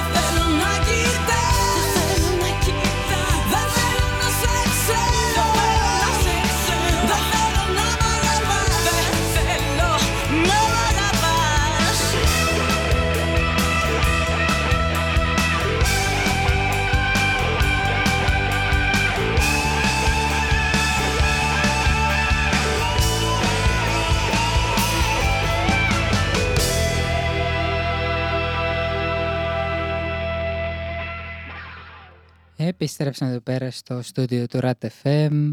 Ακούτε αλκοολική... Ε, τι λέω, μπερδεύτηκα. Ακούτε ό,τι κατέβει στην κούτρα μας. Ε, μπερδεύτηκα με την άλλη εκπομπή που κάνουμε το Σου Χρήστο. λείψε νομίζω μάλλον. Ναι, ναι, δεν την κάνω αυτή τη βδομάδα και μου λείψε. Δεν πειράζει, την επόμενη εβδομάδα, τη Δευτέρα, ε, στις 10 με 12, αλκοολικές νύχτες. Θα κάνουμε και το πρόμο μας εδώ πέρα για την άλλη μας εκπομπή. Ναι, δεν πειράζει. Σίγουρα. Αφού ήταν σωστό το. Επίτηδε το έκανα για να κάνουμε πρόμο την άλλη εκπομπή. Δεν ήταν ότι μπερδεύτηκα. Έτσι φάνηκε. λοιπόν, α ας επιστρέψουμε εδώ πέρα στο, στην εκπομπή μας, στη, ό,τι κατεβάσει η κούτρα μας. Ε, που σου, Χρήστο σου έχω να ξεκινήσω εγώ εσύ βασικά. Ξεκίνα εσύ πάλι, θα στο αφήσω πάνω σου. Ό,τι θέλεις. Άμα θέλεις είναι δεν έχω θέμα. Ε, μ, λοιπόν, ε, ξεκινήσω να σου πω ότι σε πάω σε έναν ακόμη θρύλο ε, μ, παιχνιδιών, δηλαδή μια σειρά παιχνιδιών που είναι πολύ διαχρονική. Έχει κάνει πάρα μα πάρα πολλά τραγούδια, ε, τραγούδια ε, παιχνίδια, πάρα μα πάρα πολλά παιχνίδια μ, ε, μ, ε, διάφορα μ, αυτά τα χρόνια. Είναι το Call of Duty, το, w, το World War II, το, ο δε- ο δεύτερος παγκόσμιος πόλεμος στην ουσία, το Call of Duty, ε, που είναι αυτό λίγο πιο παλιό από τα προηγούμενα. Είναι το 17 αυτό, ε, το Call of Duty, που μ, και αυτό είναι παρόμοιες θα πω λογικής σχεδόν με το ε, Far Cry, είναι και, αυτά, πο- και αυτό πολεμικό ε, και αυτό μ, ε, δράσεις πολεμικό. Εδώ πέρα είμαστε, είσαι στην ουσία ένας ε, στρατιώτης στο βίντεο παγκόσμιο πόλεμο. Δηλαδή ε, είναι και αυτό το Call of Duty είναι ένα παιχνίδι βολών πρώτου προσώπου όπου αναπτύχθηκε από την Αμερική, Αμερικάνικη τώρα αν το πω λάθος να με συγχωρήσει η εταιρεία είναι Sledgehammer ε, Games και κυκλοφόρησε στις 3 Νοεμβρίου του 2017 από την Activision και το PlayStation 4, Xbox One, Microsoft Windows και σχεδιαστές του παιχνιδιού είναι η Glenn Scrof... Σ- Τώρα, τι όνομα είναι και αυτά, άνθρωπέ μου; Glenn Sklo... Skο... Stockfade και Michael Condrey. Ε, η πλοκή είναι ότι το παιχνίδι διαδραμα- διαδραματίζεται στην Ευρώπη κατά τον Β' Παγκόσμιο Πόλεμο. Στο campaign ο παίκτης αναλαμβάνει, μαζί, αναλαμβάνει το ρόλο του ε, Roland Red Daniels, του στρατιώτη της πρώτης μοιραρχίας πεζικού, μαζί με τους ε, οπο- οπλίτες Ζούσμαν, Αίλο και τον Stiles. Καθηγείται από λοχίες Τάρνερ και Πέρσον, πολεμά ε, στην αποβίβαση στην Ορμαδία, συμμετέχει με τις γαλλικές αντιστασιακές δυνάμεις και με την Βρετανική κατασκοπία. Όλα αυτοί που, είπα, που σου είπα βοηθάνε τον ε, πρωταγωνιστή μας εδώ πέρα, το Ρόναντ και μ, ε, του δίνουν ε, χρήσιμα πολεμοφόδια όπως σφαίρες, ε, μ, ε, medkits και μ, ε, μ, πάνε να γνωρίζεις τους στόχους, ε, ένας, ε, αλλά είναι στην ουσία abilities όλοι αυτοί που το βοηθάνε που ε, μ, μόλις ε, προείπα και διάφορα άλλα πράγματα γιατί δεν έχει self-healing. Είναι ρε- όσο πιο ρεαλιστικό γίνεται αυτό το παιχνίδι. Ε, πρέπει να, βρει, ή να βρεις κάπου medkit ή να σου δώσει ο medic, ο γιατρός στα ελληνικά ε, το, στην ουσία που λέγαμε πριν τα, ε, τα, ε, ή τα bandage ή τα medkit ή τι- ό,τι είναι και ε, είναι αρκετά δύσκολο. Βέβαια έχει και διαφαθμίσεις που μπορείς να τις ε, να βάλεις ε, ανάλογα ποιο είναι το επίπεδό σου. Αλλά είναι αρκετά δύσκολο να το παιχνίδι γενικότερα. Αλλά όπως είπα έχει και, τα, και τις κατηγορίες. Λοιπόν έχει και εκτός από τον campaign που διάβασα μόλις ε, έχει και multiplayer και ε, local play και στο local play έχει και ε, zombies ε, κο- ε, που είναι στην ουσία του βίντεο παγκοσμίου πολέμου ε, ε, zombies και έχουν γίνει, είναι μια παραλλαγή ωραία ε, που είναι πολύ διασκεδαστική για να παίξετε με φίλους σας. Ε, δηλαδή έχουμε κάει άπειρες ώρες ε, στο Call of Duty, στο Zombies στο σπίτι μου και εγώ άλλες τόσες έχω καεί στο campaign που είναι και αυτό εξίσου πολύ ωραίο. Όπως και όλα τα Call of Duty. Όπως και εμείς που, ε, τα, ε, τα περισσότερα σχεδόν όλα. Αυτά. Γιατί, τι θες να πεις ε, Χριστό, κάτι θέλεις να πεις; Όχι, δεν, δεν αφορά εδώ πέρα με, το, Α, με τη εντάξει. συζήτηση. Ε, μ, έχεις παίξει εσύ το Call of Duty το... Ε, το... Ποιο τώρα απ' όλα, γιατί το πήγες λίγο, το ανάφερες Αυτό που, που είχα στο σπίτι μου στην ουσία, το Call of Duty το, ε, το δεύτερο παγκόσμιο πόλεμο. Ναι, Δεν έχω ξέρω. παίξει, έχω παίξει το πρώτο, πρώτο παγκόσμιο πόλεμο. Το Call of Duty 2. Α, Για τους παλιούς. α, το campaign, το Call of Duty, Ο- Το campaign, όχι. το, το βίντεο παγκοσμίου δεν το έχεις πα- όχι, όχι. Όχι. Ε, Έχεις δει λίγο μόνο το, τα zombies από ό,τι θυμάμαι. Ναι, ναι. Πώς σου φάνηκε γενικότερα, σαν ε, παιχνίδι στο mod αυτών των zombies. Κοίτα, ωραίο είναι, απλά εμένα με κουράζει. Δεν... Γενικά τε- δε- δεν είσαι τόσο gamer. Να, Δεν από όσο είμαι- νομίζω. Μ' αρέσουν τα παιχνίδια τα οποία θα τα παίξεις σε μια-δυο μέρες και θα τελειώσουν. Να Α. κάθομαι να παίζω τώρα Δεν είναι τέτοιο ένα, παιχνίδι. ένα μήνα και να σκοτώνω ανθρώπους και ζόμπι και τέτοια. Όχι, ευχαριστώ, δεν θέλω. Ε, εντάξει, ναι, όχι, είναι, δεν είναι είσαι για αυτό το παιχνίδι λοιπόν, γιατί αυτό είναι αρκετά μεγάλο παιχνίδι το, το campaign.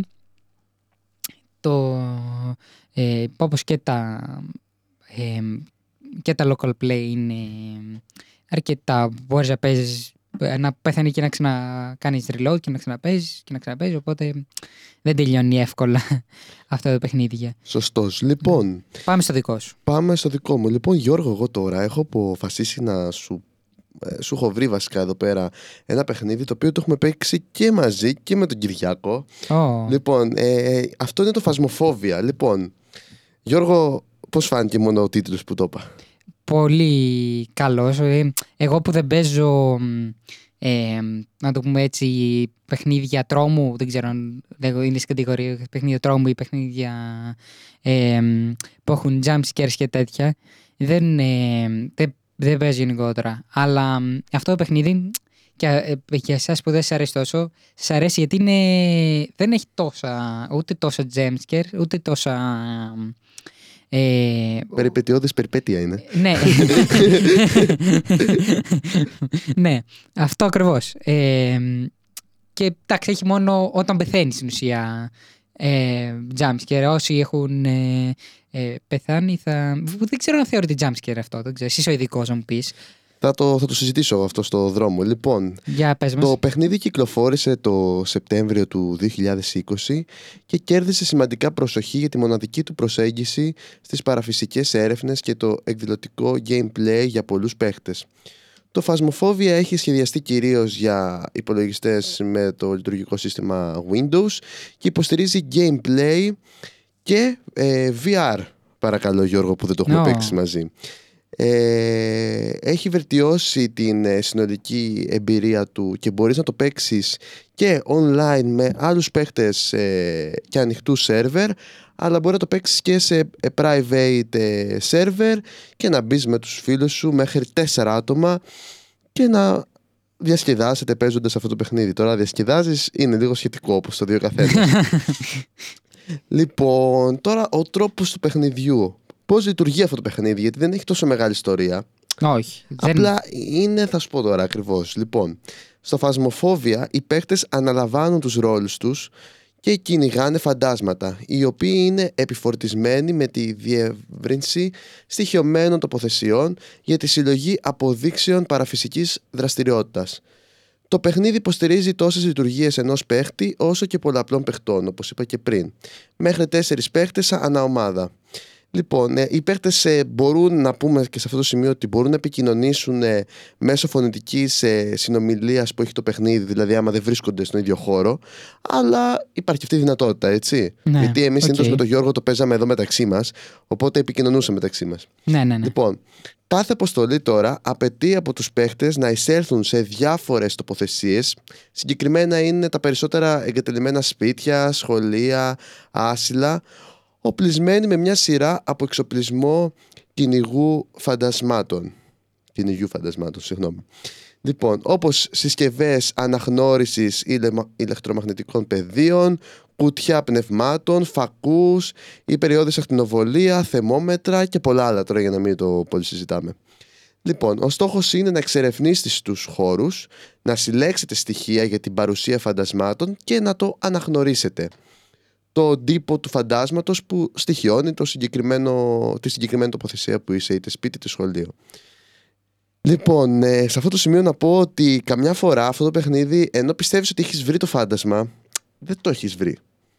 ναι. Έτσι Γιώργο; Πολύ σωστά. Την έχουμε πατήσει πάρα πολλές φορές με τον Που Γιώργο. συνήθως αυτό συμβαίνει. Νομίζω όχι μόνο σε εμάς, γενικότερα. Είναι ο τύπος του παιχνιδιού έτσι να νομίζεις ότι το έχεις βρει, αλλά δεν το έχεις βρει. Ε, και να ξαναπέζει, ξαναπέζει, να δεις πότε. αν θα το βρεις. Και άμα ξαναπέσει την ίδια πίστα, να πούμε αυτό, ότι δεν θα είναι το ίδιο φάντασμα. Δηλαδή, μ, δεν είναι ότι μ, α, μου, δεν το βρήκα αυτή τη φορά, θα ξαναπαίξω την ίδια πίστα και θα είναι διαφορετικό, θα είναι ίδιο το φάντασμα και θα βάλω τα στοιχεία που έχω βρει και θα το βρω. Δεν σε λειτουργεί έτσι. Σου λέει όχι, θα κοπιάσεις. θα Να. παίξεις ώρες για να καταλάβεις και πώς λειτουργεί και πώς να. Και για να βρεις γενικά τα φαντάσματα. να πω σε αυτό το σημείο ότι οι παίχτες πρέπει να είναι προσεκτικοί γιατί ορισμένα φαντάσματα, σχεδόν όλα, μπορεί να γίνουν επιθετικά και να κυνηγήσουν ακόμα και τους ερευνητές. Πολύ Ναι. σημαντικό. Πολύ σημαντικό. Οπότε δεν, δεν είναι απλά ότι μπαίνεις σε ένα χώρο και λες: Α, κάτσε να τι φάντασμα έχει. Ναι, ναι. Υπάρχουν και άλλοι παράγοντες, μπορεί να σε κυνηγήσει, να σε σκοτώσει κανονικότατα. Ναι, ναι, αυτό δεν το είχα θε- σκεφτεί, δεν το έχω θυμηθεί στην αρχή που είπα ότι μόνος στο τέλος κινδυνεύεις. Όχι, δεν κινδυνεύεις στο τέλος, αλλά κινδυνεύεις και κατά τη διάρκεια. Απλά ε, δεν είναι μ, τόσο, τόσο πολύ το, ο φόβος. Δηλαδή δεν είναι τόσο τρομακτικό όσο ακούγεται και όσο είναι. Δηλαδή δοκιμάστε το με παρέα και με φίλους γενικότερα. Είναι ένα μ, ωραίο παιχνίδι για να περνάς την ώρα σου με τους φίλους σου. Και εντάξει, άμα απλά πετάς το φίλο σου στην πυρά για να τρέξεις να βγεις εσύ. Πέθανε, Γιώργο, Πεθαίνω, ναι. εντάξει. Η Λοιπόν, κακία βγήκε. Λέω, Να πω ότι γενικά το παιχνίδι θέλει μεγάλη προσοχή, επειδή το έχω παίξει με τον Γιώργο, στο sanity. Ναι, γιατί ναι. άμα πέσει πολύ χαμηλά το sanity σου, το φάντασμα μπορεί να σου επιτεθεί πιο εύκολα και γενικά ακούσει διάφορους θορύβους παραπάνω. Ε, οπότε είναι πολύ σημαντικό να προσέχεις το sanity. Όπως και στο παιχνίδι το έχουν προνοήσει αυτό το τέτοιο. Και άμα έχεις λεφτά, αν έχεις λεφτά, Γιώργο, μπορείς να Ε. αγοράσεις sanity pills. Εμείς, όσες φορές το έχουμε παίξει, λέμε τι sanity pills; Εμείς είμαστε φυσικοί. εμείς πάμε έτσι Γιούργια. ναι. Λοιπόν, να πω ότι το παιχνίδι γενικά έχει λάβει πολύ καλές κριτικές α- από όσους παίχτες το έχουν ε, παίξει ε, και μιλάνε ότι η χρήση του VR το έκανε δι- πιο πολύ διάσημο το παιχνίδι, να ξέρεις. Ε, ναι, Λογικό. Ναι, ναι, οκ, λογικό για αυτούς που θέλουν τρόμου, τρόμου. Γιατί με το, με το να βάλεις αυτό το παιχνίδι στο τρόμου, σε VR γίνεται τρόμου. Τώρα χωρίς το VR είναι οκ. Εγώ σε VR δεν θα έπαιζα. Εγώ Έλα. σε VR θα φοβόμουν. Ας πω, άμα είχαμε VR, θα έπαιζες τώρα μεταξύ μας; όχι, όχι, δεν θα έπαιζα. Σε VR όχι. Σε Μα έτσι... όχι μόνο σου, να είχαμε και τέσσερις μας VR. Όχι, πάλι θε- σε VR. Είσαι τρελός. Εντάξει, είπαμε. Σε υπολογιστή είναι οκ. Κυριάκο, εσύ συμφωνείς που το έχεις παίξει, θα έπαιζες με- σε VR το Phasmophobia; Ε, ναι, λέει το παιδί εδώ πέρα. ναι, ναι. Καλά, εντάξει, που δεν, δεν μπορεί να παίξει οριακά το κανονικό στον πλοηγιστή χωρίς VR. να παίξει σε VR. λοιπόν, ε, αυτά είχα να πω για το Phasmophobia. Νομίζω το αναλύσαμε πάρα πολύ. ναι, ναι. Λοιπόν, πάμε να ακούσουμε ένα-δύο κομματάκια που έχω βρει εδώ πέρα. Λίγο διαφορετικά, όχι διαφορετικά, στο ίδιο mood με τα έντεχνα, αλλά λίγο πιο καινούργια κομμάτια. Πάμε; Οκ, πάμε, πάμε. Πάμε.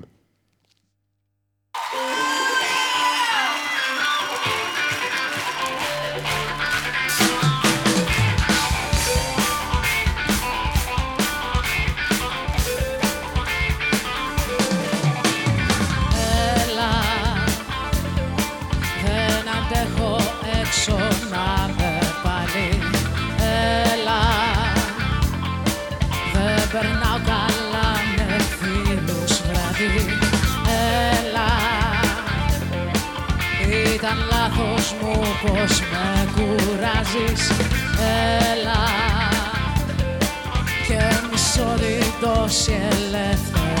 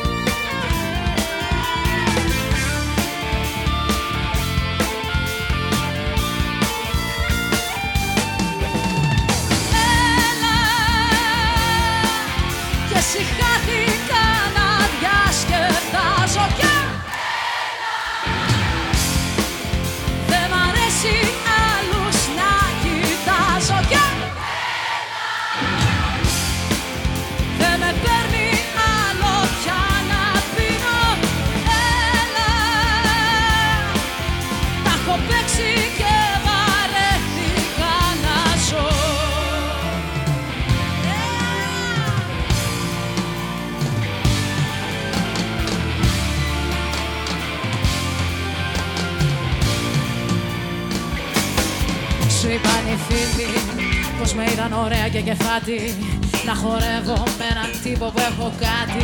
Που να ξέρουν πως δεν έχω κλείσει μάτι. Με τα ρούχα πέφτω πάνω στο κρεβάτι. Μια εικόνα είναι μόνο μια απάτη. Σου πάνε οι φίλοι πως με είδανε ωραία και κεφάτι Να χορεύω με έναν τύπο που έχω κάτι. Που να ξέρουν πως δεν έχω κλείσει μάτι. Μια εικόνα είναι μόνο μια απάτη.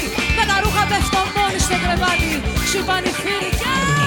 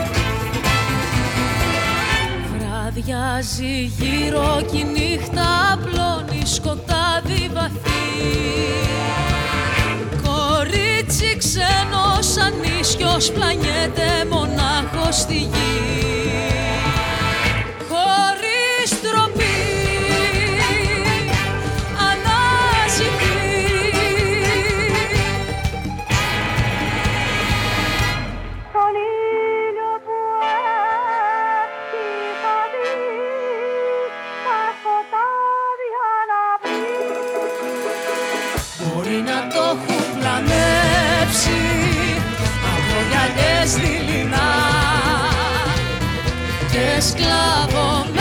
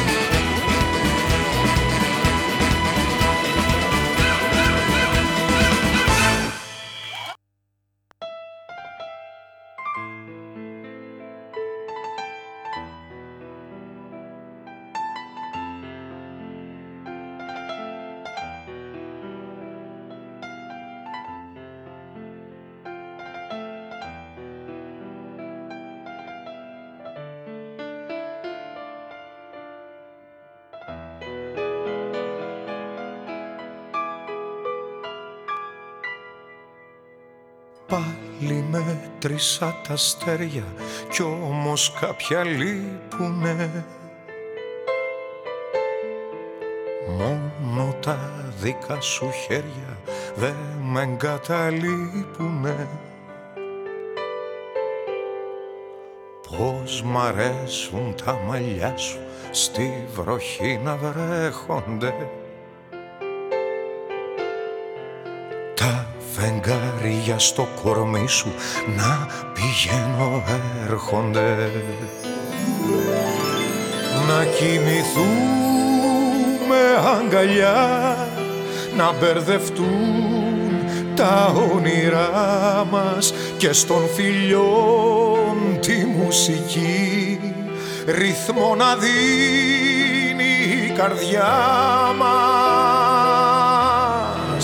να κοιμηθούμε αγκαλιά να μπερδευτούν τα όνειρά μας για μια ολόκληρη ζωή να είναι η βραδιά δικιά μας.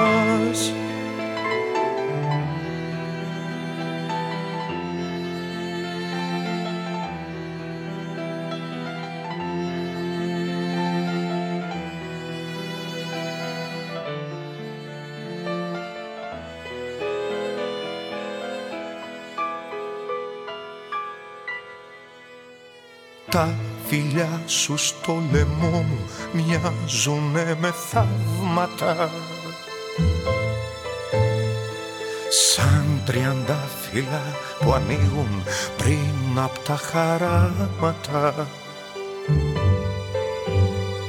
Στον ματιών σου το γαλάζιο έριξα τα δίχτυα μου στις δικές σου παραλίες. Θέλω τα ξενύχτια μου να κοιμηθούμε αγκαλιά να μπερδευτούν τα όνειρά μας και στον φιλιών τη μουσική. Ρυθμό να δίνει η καρδιά μας. να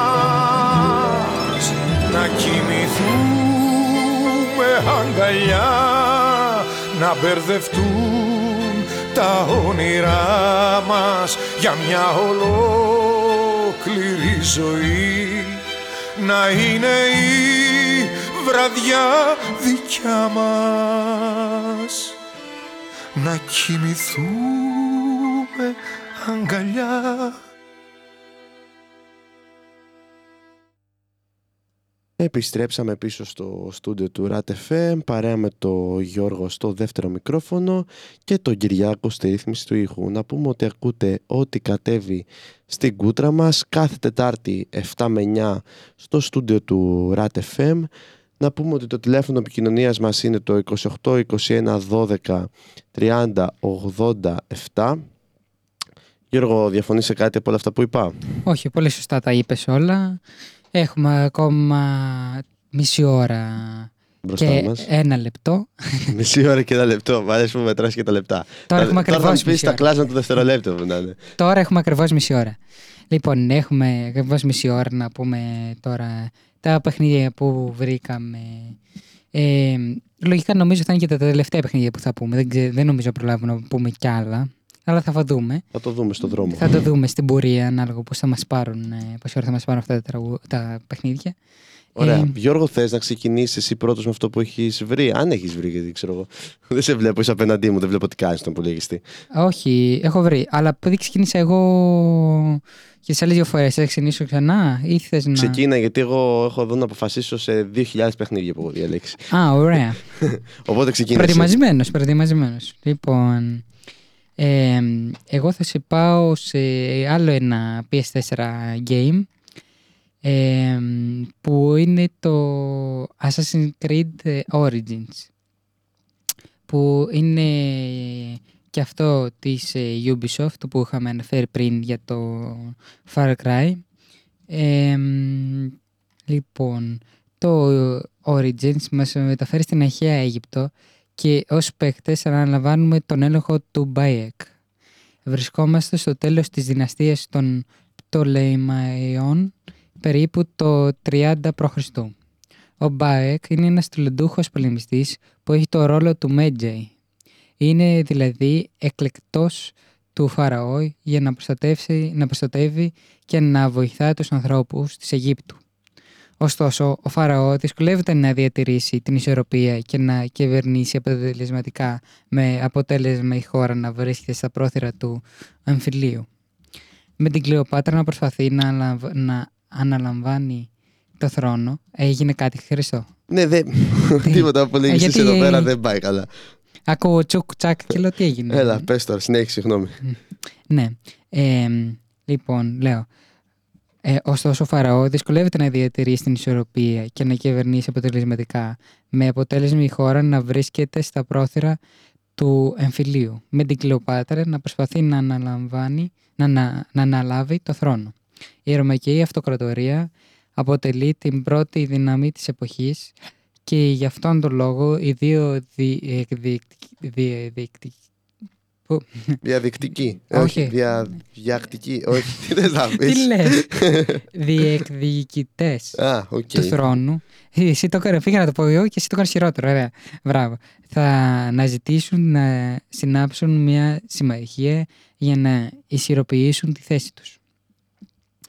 Εξερευνήστε το, ε, το- εξερευνήστε τα αρμαδέματα, αρδε, αμοδε, αμοδαρμένα βασίλεια της αρχαίας Αιγύπτου από την πλούσια αγροτική βλάστηση του Δέλτα Νείλου έως την απόλυτη απομόνωση της όασης της Σίβα ή τις απίστευτες ε, πυραμίδες της Γίζας και της ε, Μεμφίδας. Ο εικονικός κόσμος της αρχαίας Αιγύπτου είναι δικός σας για να τον εξερευνήσετε όπως θέλετε. Καθώς η ιστορία των Assassin's γυρίζει το, γυρίζει το ρολόι χιλιάδες χρόνια πίσω την αναγιο... της, α, της ε, αδελφότητας των, ε, του Assassin's Creed. Ε, μ, λοιπόν, να πούμε ότι είναι το 2017, συγκεκριμένα 27 Δεκάτου του 2017 έχει βγει και αυτό το τραγούδι. Το τραγούδι. Γιατί εγώ πάθαμε με τραγούδι σήμερα. Κάτι... Ναι, μάλλον σου έχει λείψει εκπομπή, δεν εξηγείται. Ε, Δεν έχει τελειώς και εγώ ε, δεν ξέρω τι γίνεται. Λοιπόν, με, είναι και αυτό το παιχνίδι. Ε, μ, ένα πολύ ωραίο παιχνίδι που και αυτό έχει πάρα μα πάρα μα πάρα πολλά ε, παιχνίδια που είναι μ, προκάτοχοι να το πούμε. Είναι μια σειρά παιχνιδιών και αυτό που έχει και άλλα παιχνίδια πιο πριν, έχει και άλλα παιχνίδια πιο μετά. Αυτό το συγκεκριμένα που διάλεξα εγώ που έχω παίξει στο PS4 είναι ε, στην Αίγυπτο, διαδραματίζεται όπως ακούσατε. Ε, υπάρχει και στην Ελλάδα χρήσιο να ξέρεις σε Assassin's Creed που διαδραματίζεται. Υπάρχει σε πολλές ε, χώρες και πόλεις ε, και στο Λονδίνο και, στα, και σε όλα μ, τα, ε, τα μέρη. Ε, οπότε πιστεύω ότι άμα θέλετε να γίνετε κι εσείς ε, Assassin's Creed ε, μπορείτε να το παίξετε και με αυτό το χαρακτηριστικό ε, μαχαιράκι να ε, σκοτώσετε τους ε, πάντες ε, στο παιχνίδι φυσικά.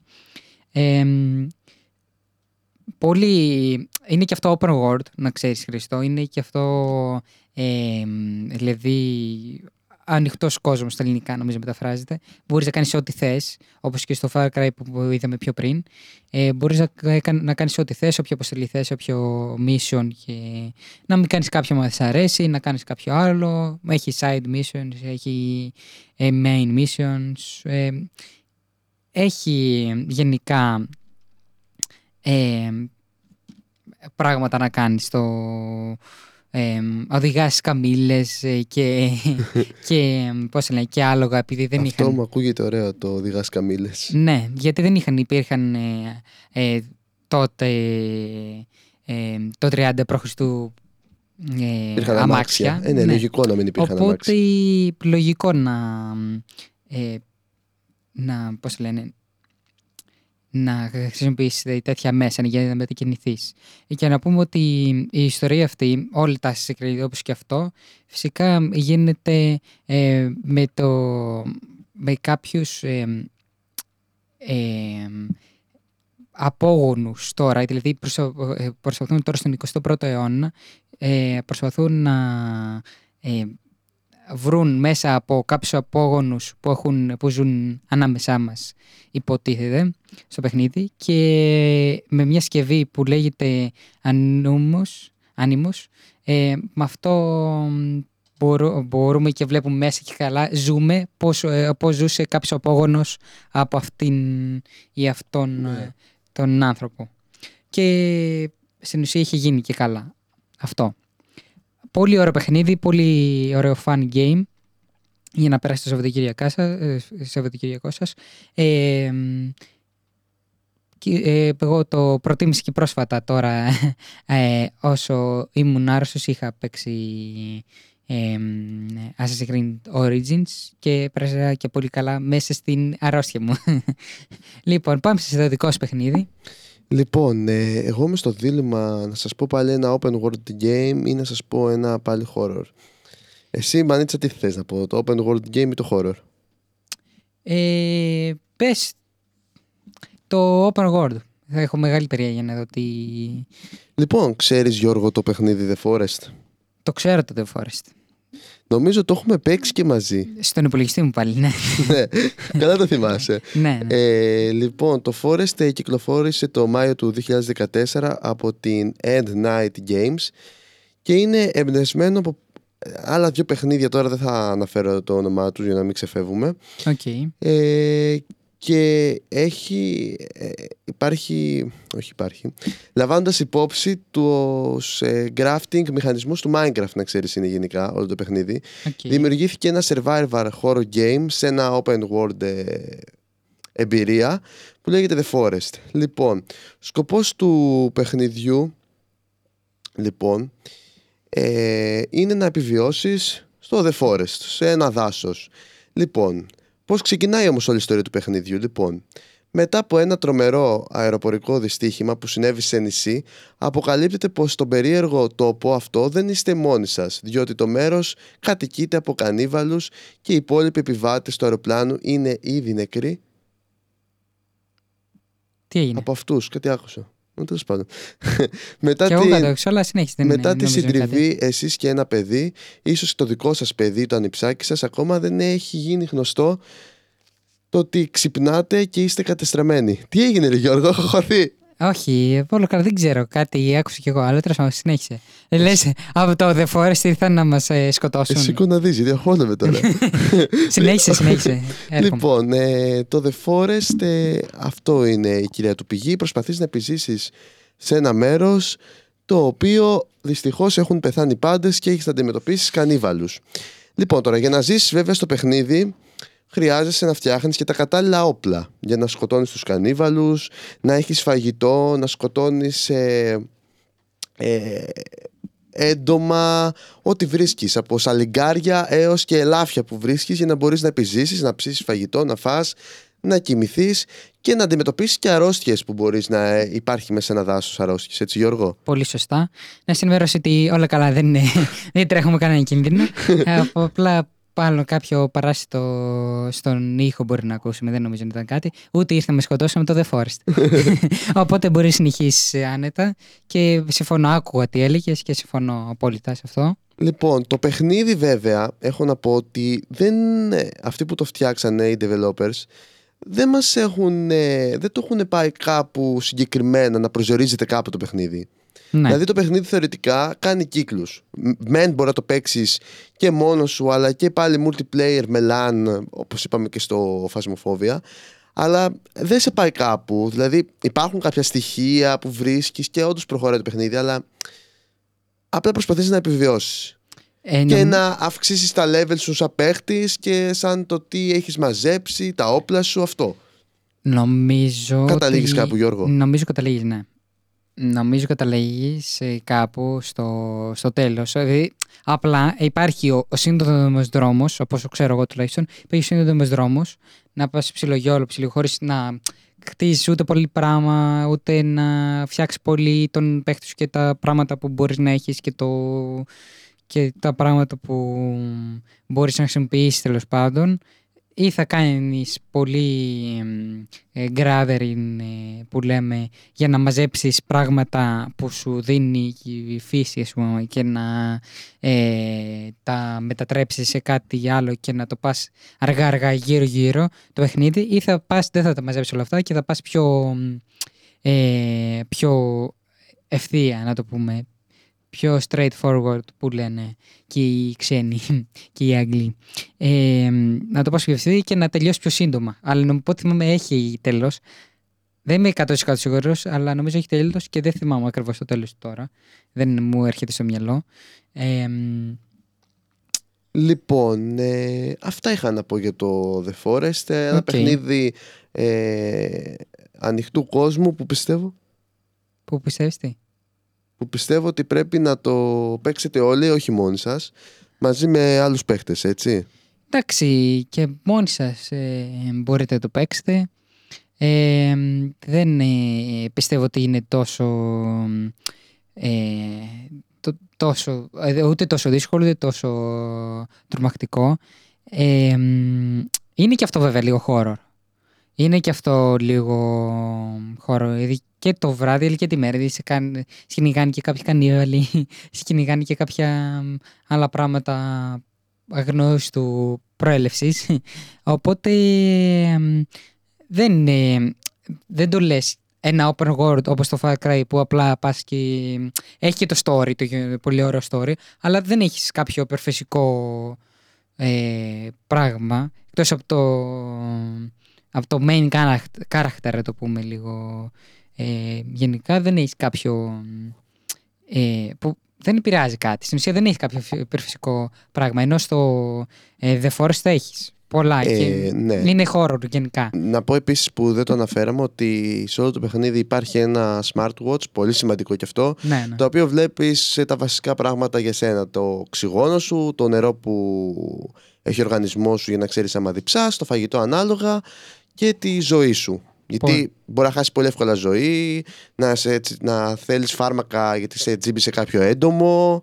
Όλα αυτά μέσα τα βλέπεις από ένα ρολόι για να μπορεί να σε βοηθάει και να έχεις μια καθημερινότητα μέσα στο παιχνίδι. Πολύ σωστά. Πολύ σωστά. Όπως φοράει τώρα ο Γιώργος το ρολόι και κοιτάει τους καρδιακούς του παλμούς. Όχι, την ώρα κοιτούσα τώρα και θα σου έλεγα να πάμε να ακούσουμε κανένα δύο τραγουδάκια και να επιστρέψουμε.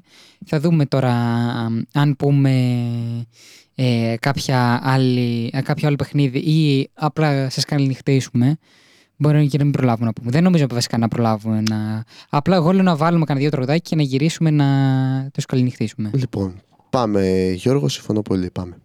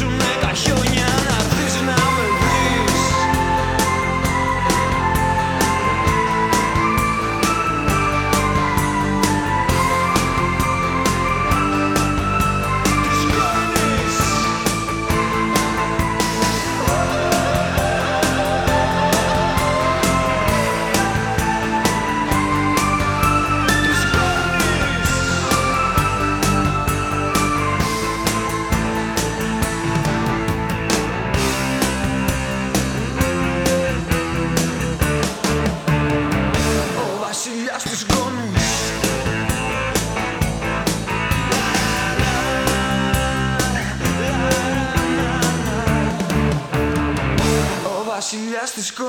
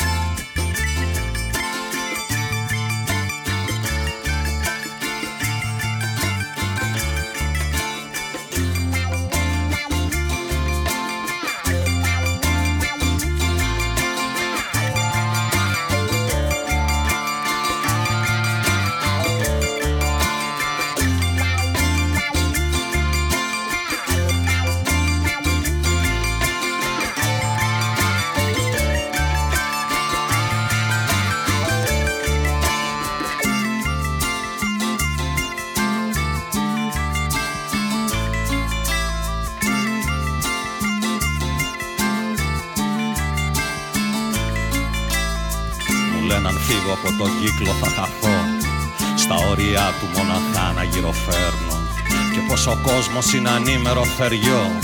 Που όταν δαγκώνει εγώ καλά είναι να σωπαίνω. Και όταν φοβούνται πως μπορεί να τρελαθώ. Μου λένε να πάω κρυφά κάπου να κλάψω. Και να θυμάμαι πως αυτό το σκηνικό Είμαι μικρός, πολύ μικρός για να τα αλλάξω. Μα εγώ με ένα άγριο περήφανο χορό Σαν αετός πάνω απ' τις λύπες θα πετάξω Σιγά μη κλάψω, σιγά μη φοβηθώ. Σιγά μη κλάψω, σιγά μη φοβηθώ. Θα πάω να χτίσω μια φωλιά στον ουρανό. Θα κατεβαίνω μόνο αν θέλω να γελάσω. Σιγά μη κλάψω, σιγά μη φοβηθώ. Σιγά μη κλάψω, σιγά μη φοβηθώ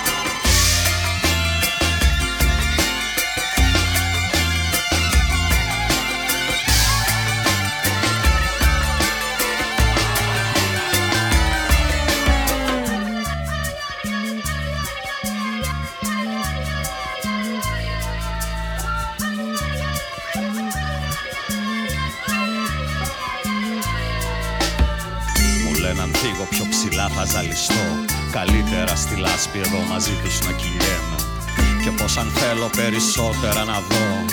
Σε ένα καθρέφτη μοναχός μου να κοιτιέμαι. Και όταν φοβούνται πως μπορεί να τρελαθώ Μου λένε να πάω κρυφά κάπου να κλάψω Και να θυμάμαι πως αυτό το σκηνικό Είμαι μικρός, πολύ μικρός για να τα αλλάξω. Μα εγώ με ένα άγριο περήφανο χορό Σαν αετός πάνω απ' τις λύπες θα πετάξω. Σιγά μη κλάψω, σιγά μη φοβηθώ Σιγά μη κλάψω, σιγά μη φοβηθώ Θα πάω να χτίσω μια φωλιά στον ουρανό. Θα κατεβαίνω μόνο αν θέλω να γελάσω. Σιγά μη κλάψω, σιγά μη φοβηθώ Σιγά μη κλάψω, σιγά μη φοβηθώ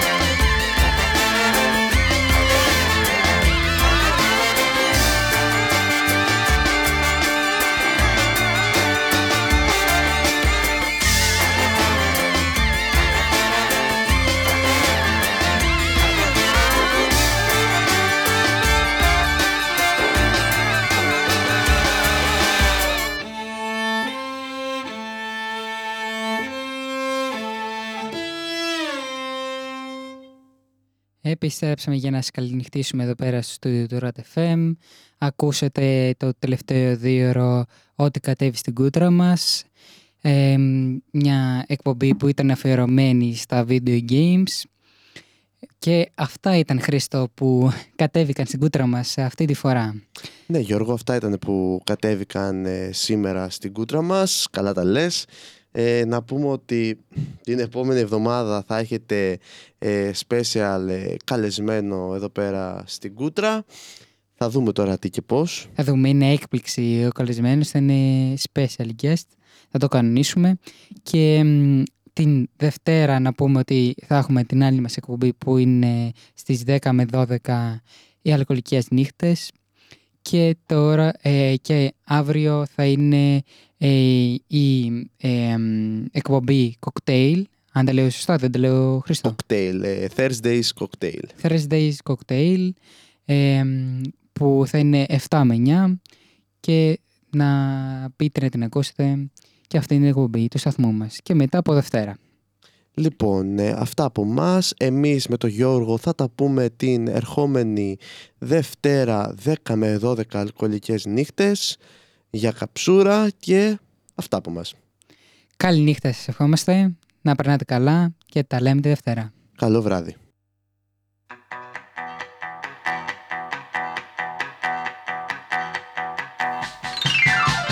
Κάποτε θυμάμαι πριν περάσουνε τα χρόνια Σε ένα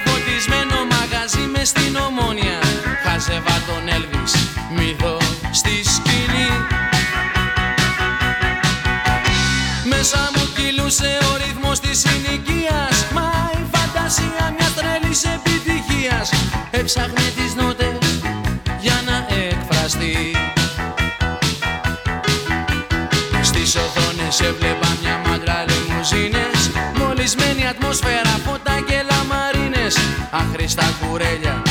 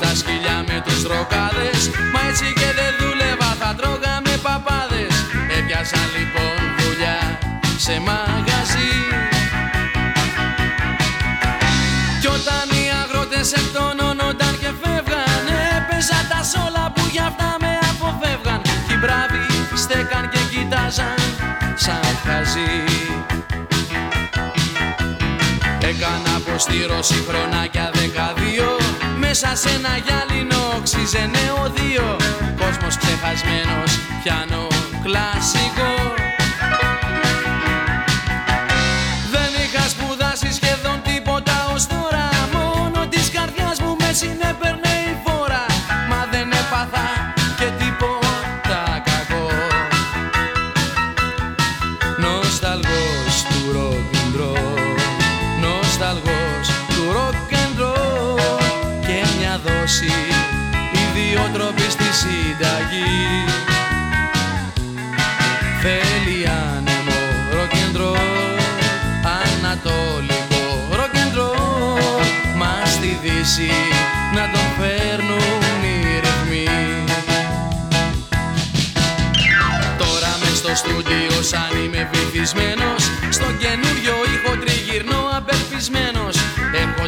σχέση επαγγελματική.